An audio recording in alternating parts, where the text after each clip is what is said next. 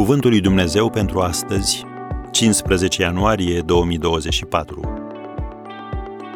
Alege atitudinea potrivită. Să vă prefaceți prin înnoirea minții voastre.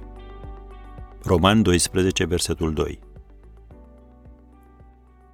Cu mult timp înainte ca William James, părintele psihologiei americane, să facă această afirmație, cea mai mare descoperire a generației mele este aceea că ființa umană își poate schimba viața schimbându-și atitudinea? Dumnezeu a inspirat lui Solomon aceste cuvinte. El este ca unul care își face socotelile în suflet.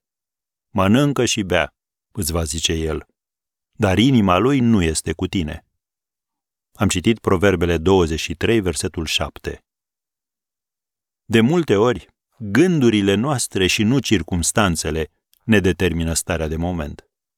Ne spunem mereu că vom fi fericiți când se vor întâmpla anumite lucruri.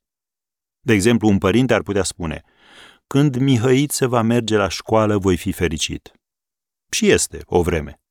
Apoi, când Mișu termină gimnaziul, voi fi fericit.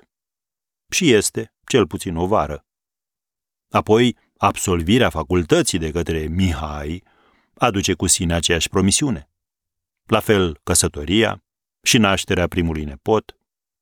Dar problema este că părintele nu a învățat să fie fericit între aceste evenimente.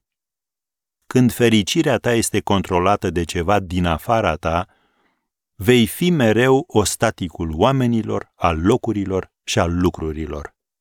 Nu așa dorește Dumnezeu să trăiești, ca victima împrejurărilor pe care nu le poți controla. David a declarat, voi binecuvânta pe Domnul în orice vreme. Lauda lui va fi totdeauna în gura mea. Așa începe Psalmul 34. El a ales atitudinea potrivită. Și tu trebuie să faci la fel. Dar în același timp trebuie să o și menții. Asta e partea dificilă. Este ca în povestea cu bătrânul fermier care a spus cel mai greu lucru la mulsul vacilor este că nu stau să fie mulse. La fel este și cu atitudinile. Ele nu se lasă schimbate cu una cu două. Trebuie să lucrezi la ele în fiecare zi.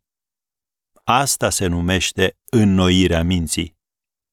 Și modalitatea prin care o poți face este să pătrunzi în cuvântul lui Dumnezeu și să lași cuvântul să pătrundă în mintea ta.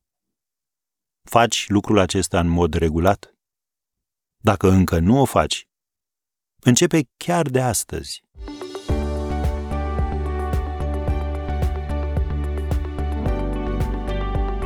Ați ascultat Cuvântul lui Dumnezeu pentru astăzi, rubrica realizată în colaborare cu Fundația SER România.